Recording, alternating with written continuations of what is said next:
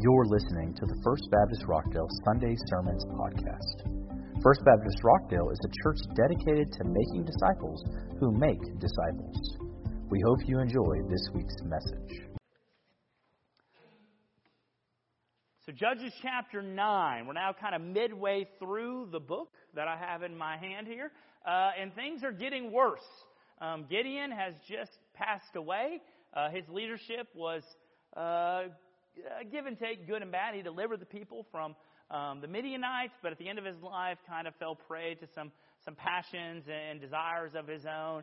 Kind of shipwrecked his legacy at the end there, and we get to see what comes after this leader. And we know uh, from a, the kind of summary at the end of chapter eight that it's not going to be good. Immediately, the people are going to turn and worship false gods. Immediately, they're going to abandon um, the Lord their God. But we have this interchange here with one of uh, Gideon's sons that we're going to, or actually all of Gideon's sons today, um, that we're going to be exploring today in Judges chapter 9. And the, the topic that Judges chapter 9 deals with, uh, the practical topic that Judges chapter 9 deals with, is leadership. Who it is that is in leadership uh, over a people. Um, and that can be over a nation, over a city, over a church, um, but, but, but the danger of poor leadership and the consequences of immoral leadership. And so we're going to look today a little bit at what it looks like uh, in this passage. We're going to do some paraphrasing today because this is 57 verses long. Uh, uh, and so there'll be some paraphrasing. You feel free to go back and read it tonight to get the full picture. Um, but, but I'm going to draw out the parts that, that, that will really draw us uh, to where we need to be. So we get pick up in verse 1 of Judges chapter 9. It says, Abimelech, that is Gideon's son of his concubine, the son of Jerubbaal, uh, which is Gideon, went to Shechem and spoke to his uncles and to his mother's whole clan, saying, Please speak in the hearing of all the citizens of Shechem. Is it better that for you that 70 men, all the sons of Jerubbaal, rule over you, or that one man rule over you? Remember that I am your own flesh and blood. And his mother's relatives spoke all these words about him in the hearing of all the citizens of Shechem. And they were favorable to Abimelech, for they said, He's our brother. So they gave him 70 pieces of silver from the temple of Baal Berith. Then Abimelech used it to hire worthless and reckless men, and they followed him. And he went to his father's house in Ophrah, and he killed his 70 brothers the sons of Jerubbaal, on top of a large stone. But Jotham, the youngest son of Jerubbaal, survived because he hid. And all the citizens of Shechem and Beth Millo gathered together and proceeded to make, make Abimelech king at the oak of the pillar in Shechem. Okay, so what we get here at the beginning of this story is Abimelech has a hunger for being king. Gideon has died. Jerubbaal, Gideon, same person, has died. There's a void in leadership. Gideon had 70 legitimate sons, and he had one noteworthy illegitimate son. And his 70 legitimate sons were kind of seen as the natural successors to Gideon. And Abimelech is over here, the man whose name means my father is king, is over here looking around saying all of my brothers are getting all of this attention and all of this favor and all of this like special treatment and I'm not receiving it. And so he devises a plan and his plan is very very simple. I'm going to go back to my mother's town. See Abimelech, well the reason he wasn't a legitimate child, he wasn't born to a wife of Gideon. He was born to one of Gideon's concubines and she lived in Shechem. So he went back to her hometown the hometown of his mother, and he said, Hey, to his uncles, how about we stage a coup?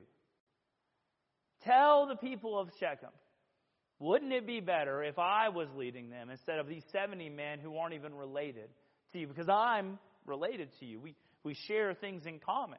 Right? My mom is your sister. My mom is like I'm connected to this town. I'm connected to these people. Wouldn't it be better if I led instead of these 70 sons of Jeroboam who have no connection to you at all. And it doesn't take long to stir up dissension inside of a group. Some of us have seen this before in small group dynamics. Churches is a wonderful place to witness this. Some of you are at this church right now because of bad things that happened at other churches that you were at. Right? There were churches that you were at, and, and just a couple of people started talking, started murmuring, started making some noise, and all of a sudden the whole thing kind of fell apart around you. Right? Because it doesn't take much, it doesn't take a whole lot of unhappy people to create a problem. The men of Shechem were not upset prior to the whisper campaign. Right? Before the people went out and started being like, hey, I mean, look at all these people. Wouldn't you rather just have this guy? Until those conversations happened, there's no indication that the Shechemites were upset at all. Life was fine. Things were going okay. And, you know, the Midianites were no longer a problem. Uh, we, we'll just keep trucking right along. But once the whispers start going and people's ears start listening, right, division happened inside of there. And very quickly, that whole town turned against Gideon's children and turned in favor of Abimelech. And then the plan was absolutely vicious. Right? It wasn't like, uh, just call me king and we'll live happily ever after. No, it's, I'm going to gather up a couple guys. We're going to pay them 70 shekels of silver. And then we're going to murder every single brother that I have. 70 brothers. We're going to murder them all. A piece of silver apiece. That's not a very good rate, by the way, if you're looking at whether or not a shekel per life uh, is a very good rate. It's not. It's very inexpensive to hire a hitman to kill uh, leaders uh, in that portion of the world. But because they listened to the whispers, because they allowed uh, the negative people, or not negative people, but just divisive people, to kind of be whispering and talking and hearing, right? They, they jumped right on. And even though the plan was absolutely horrendously wicked. They were fine with it because they had bought in to an immoral leader. Guys, the, the first danger that we need to look at when talking about Abimelech is this we need to choose who we listen to wisely. I mean, be very careful about who you allow to influence you. Choose wisely who you're going to listen to.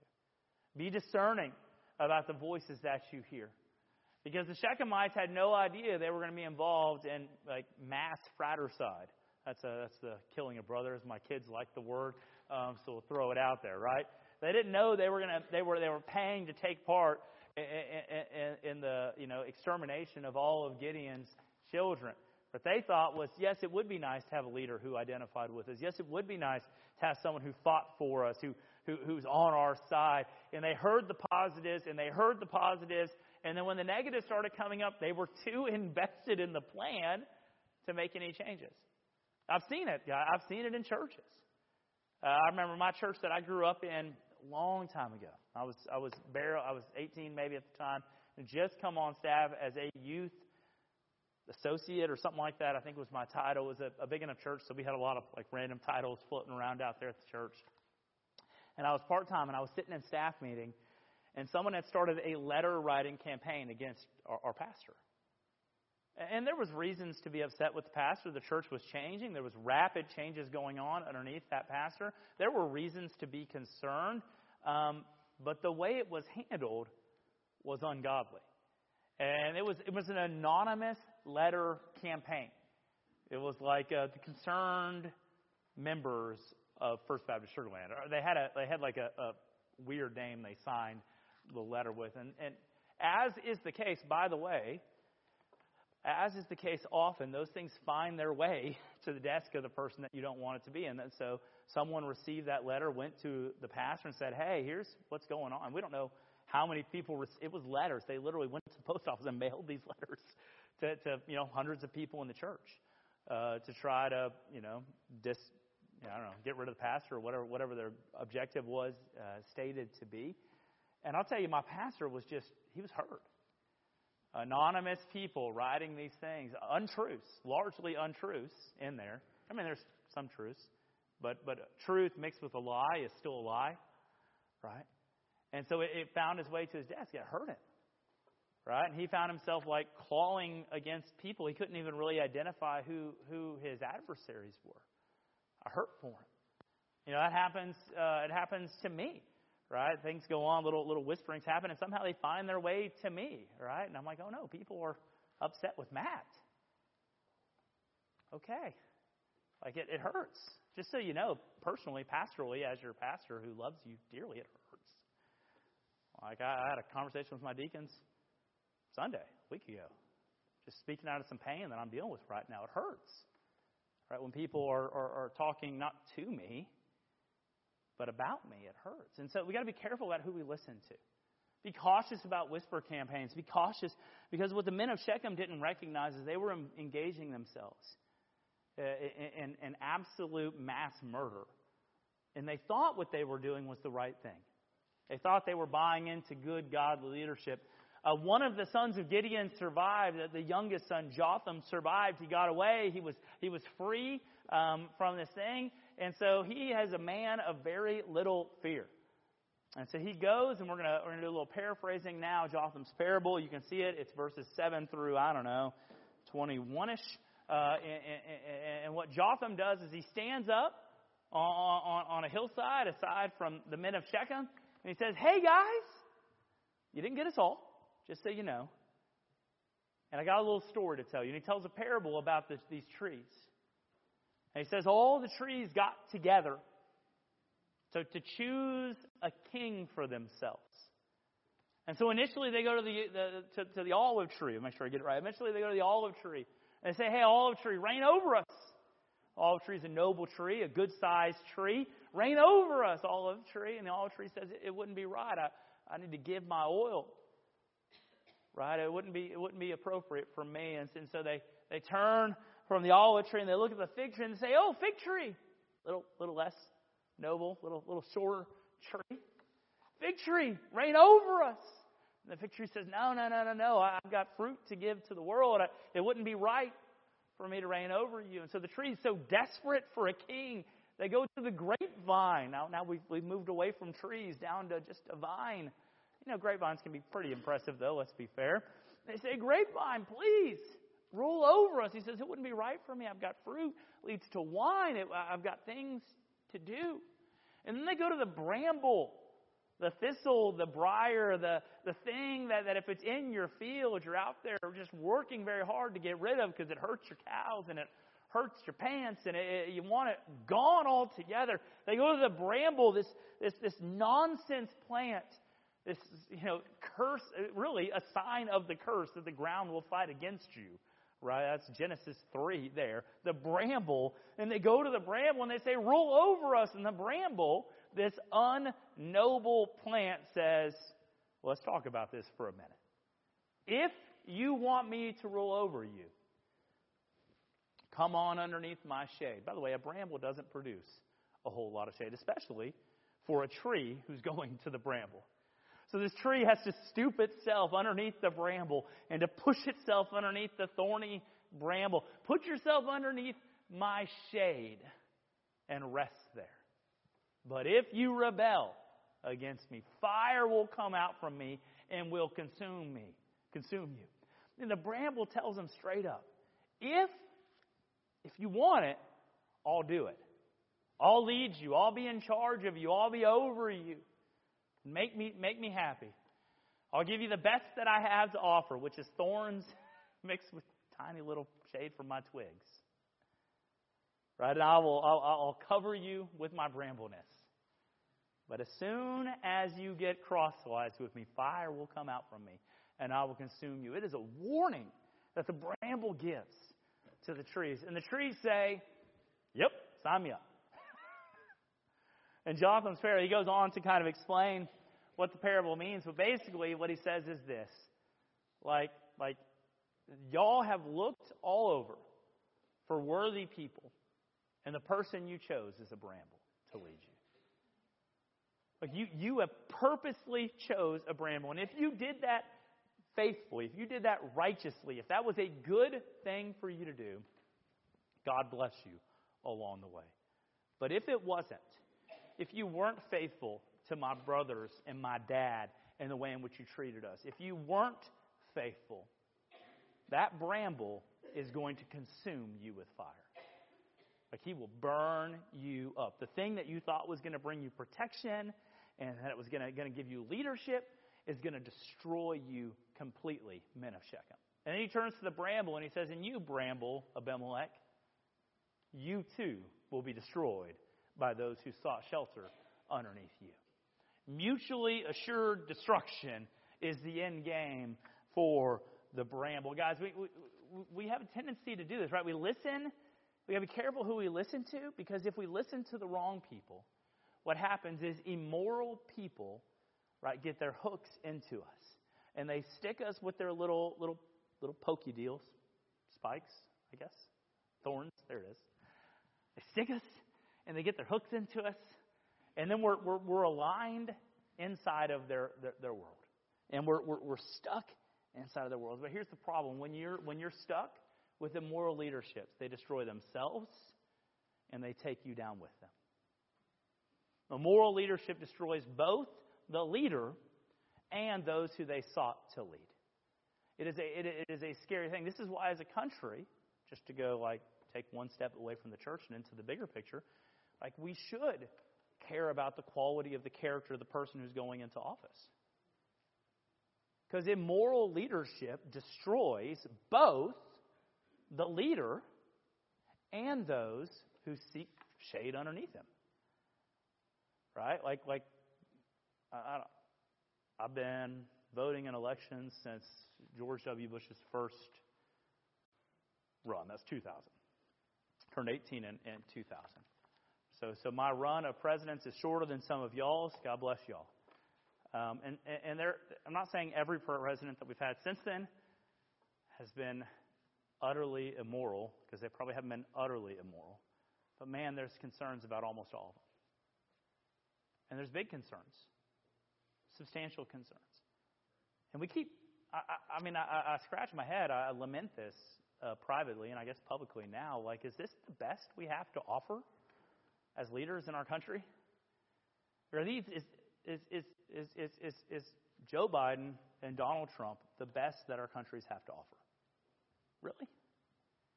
Is that, is that the best the Republicans have to offer? Is that the best that the Democrats have to offer? And some of you are like, yes, it is.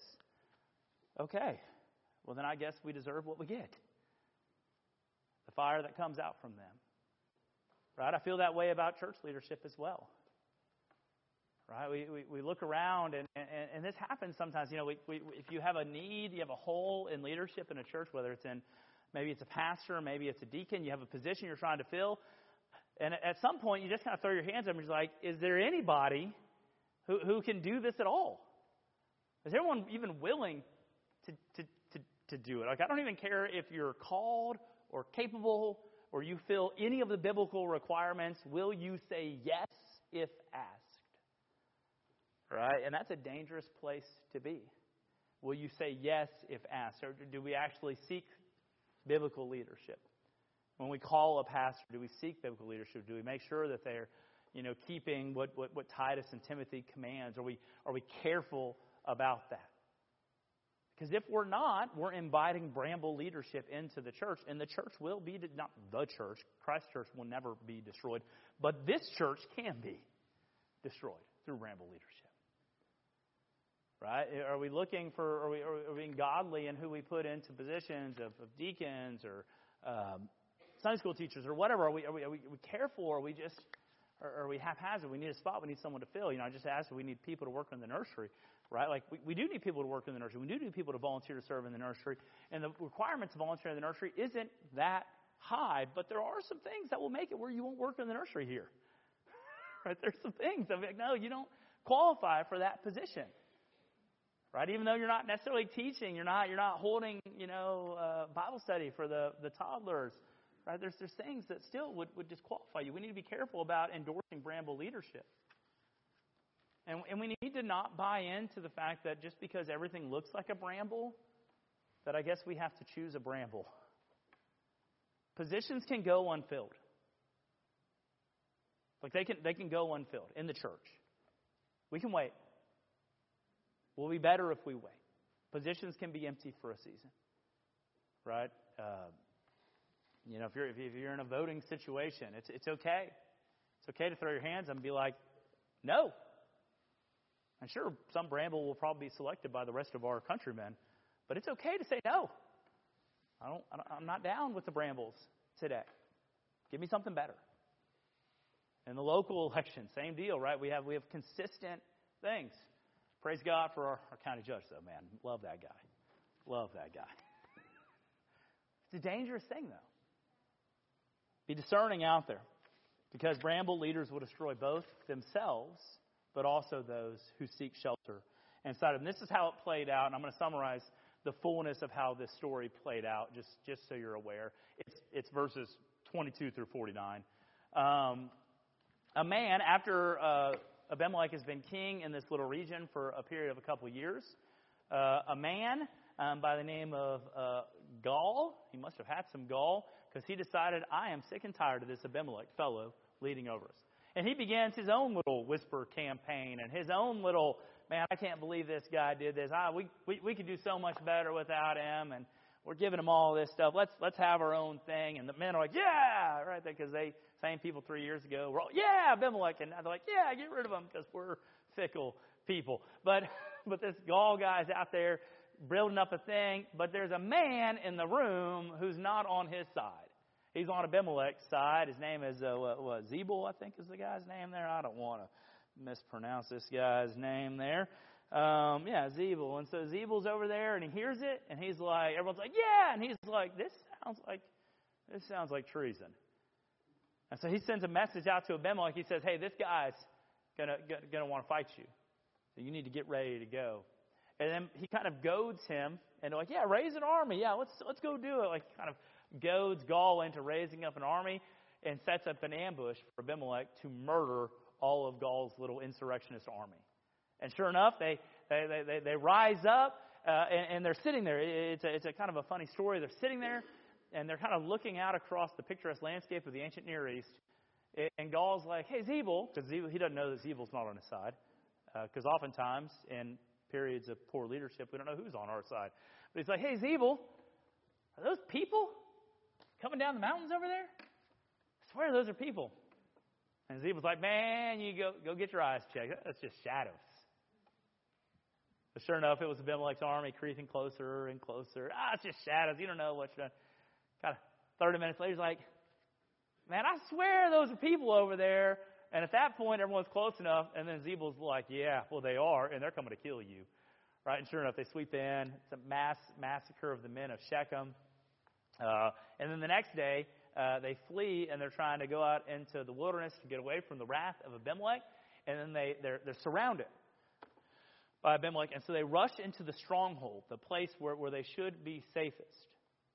Uh, it's a, an area where, where it would be kind of impenetrable to the you know type of swords and spears that, that could get them at this day and age. And what Abimelech does is he goes over with his axe, he cuts down a branch, he puts it on his back, and everyone's like, what the heck's this guy doing? And he says, what you just saw me do, do it too. So all of his army cuts down branches. They lay the branches against the stronghold. They burn those people alive. A thousand people died. Men, women, children inside the stronghold. Right? Where they sought refuge, fire came out, just like Jotham said. Fire came out of Abimelech and destroyed them. Abimelech wasn't done. His wrath wasn't satisfied. Apparently, a neighboring town, Thebez, was involved in some sort of uh, I don't know, some sort of something or another going on against him as well. And so he goes to duplicate the exact same thing. He's like, this works so well, just smoke them out. If they come out, we kill them. If they stay in, they burn to death. And so he's doing the same thing. He's laying these branches against the stronghold in Thebez, or I don't know. He's laying it all around him. Some lady looks out the window, and she's like, nope. And she takes a millstone chunks it out the window, crushes Abimelech. It's a fatal blow. He doesn't die immediately. Asks for his armor bearer to kill him. His armor bearer kills him so that a woman won't get glory for his, his death. What do we learn through this story of the, the, the prophecy, the, of uh, the parable of Jotham coming true? We learn a couple things. First one is this, right? Immoral leaders will destroy those who who follow after them as soon as they get out of line. Right? Uh, you know, if if they did it, this is like well, dating advice for the ladies out there today. Like if he cheated on his girlfriend to be with you, he will cheat on you to be with his next girlfriend. Right? It's just what he's going to do. So, by the way, it's the same way for guys. Guys, right? If she cheated on uh, uh, with you, she'll cheat on you, right? And if and if this guy used violence and rage to achieve his position with you, as soon as you are seen as an enemy or an adversary, he will use violence and rage against you. Immoral leaders are by their nature immoral. They do not have the moral compass to continue to do what is right. And so they seek after their own good and their own glory. Right? And so, like, just know when you align yourself with someone, whether it's politically or, or locally, whenever you align yourself with someone, like it's a possibility that that person's going to turn on you in relatively short order, and alliances that used to feel like they were tight are no longer so. I see this in the convention. I deal with Southern Baptist Convention politics because I guess that's part of my job, though it's really the part that I, care almost the least about. Got all of you all to deal with. Um, but these groups that used to be at each other's throats 10 years ago. The big fight 10 years ago was between uh, Reformed Baptist and non Reformed Baptists, traditional Southern Baptists. And they were just fighting each other about everything. Ugly fights, stupid fights, just, just like, and I'm like, just stop. Like, We've been under the same tent for 150 years. I think we can get along. But they couldn't. They wouldn't. They had to fight. They had to fight. And, and part of it is because some people just can't live without a fight. And then all of a sudden, like just rapidly, in about six months, that fight disappeared. And now they're actively fighting against uh, critical race, race theory, uh, wokeness within the Southern Baptist Convention, just, just so you know, like, there's always reasons to be concerned about drift inside of your group. Southern Baptist Convention is about the most conservative denomination you're going to run into unless you want to go Church of Christ.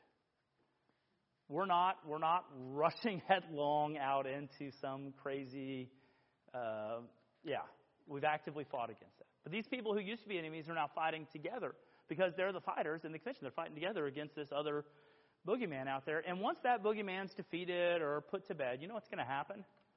It will happen. Sure as the sun will rise tomorrow, they will turn on each other theologically again. And the guys who sat in rooms together, coordinating their attacks against other probably godly Christian men, they're going to end up, they're going to end up at each other's throats again. Because they can't stop fighting. Which I don't think is a Christian virtue. Right? When I, when I read the Beatitudes, blessed are the, the warriors is not in there. Right? That's, that's not a Christian virtue. I'm not saying there's no reason to fight. There is. And, like, I'm, I'm going to Southern Baptist Convention this July or whenever it is in New Orleans. I'll be there to represent the church. Uh, I'm excited to do that. I've never been, uh, largely because there's I have some concerns. There are some specific concerns that I have. Uh, but like ultimately the goal was peace. right? And some people may not need to be, like not everyone should be a Southern Baptist. That's okay.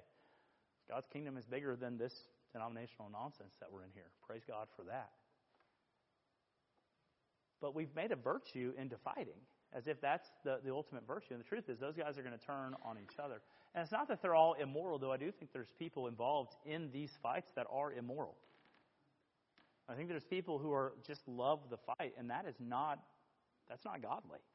They just love fighting, dividing. And the Bible tells us we should warn a divisive person twice and have nothing to do with them afterwards. It's not strike three, it's strike two, and we're done. Like, stop. You're being divisive, stop. And there's people in the convention are on strike 78. And, and, and these, some of these guys are like borderline, like heroes of mine, people who have influenced me in my faith, have, like helped me stay on what I would consider to be like I'm a very conservative Southern Baptist preacher, and that's largely due to some of the influence of these these people who who just they can't stop fighting. I just wish the Holy Spirit would grab a hold of them and be like, godliness, like just just stop, guys. And I have concerns about that locally. First Baptist Church Rockdale, this place, this this this place. We get too busy fighting and arguing about nonsense, literal nonsense. We seek out brambles to lead us, and then, and then we, we, we're, we're, up, we're, we're shocked when fire comes out from them and the place burns up around us. Guys, we've got to stop. There's a danger in who we allow to lead us. There is. And we need to be careful and cautious who we allow to lead us. That means that's true of Matt Higginbotham, your pastor, this guy standing right here. Like when I fall off the wagon, when, I, when, when, when my faith is compromised, when I no longer am able to open the Word of the Lord and say, This is what the Bible says, and this is what we're going to teach, and this is what we're going to do. But I, I would wager, if you have an issue with me or if you've had an issue with me, very rarely is it, is it between the pages of the Bible. Very rarely. Maybe that I'm a pain in the butt sometimes. That's very true. I can be right? I can be. Right? It may, it may, it may, it may be that. But, but sometimes it's, it's things way out here that are not connected to anything in the book. It's just, just issues you've got. And instead of coming and sharing with me, instead of coming to, to me, you, you talk about it amongst yourselves. And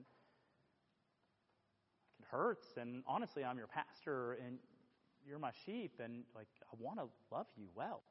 Had a conversation this week with, with, with somebody who I'm, I'm, I'm I'd hurt. The way I interacted with them hurt them. Like I'm not above making mea culpas and being like, hey, I, I'm wrong. But if I've hurt you, like if, if, if something I've done has hurt you, let me make let me make it right. Let me make it right.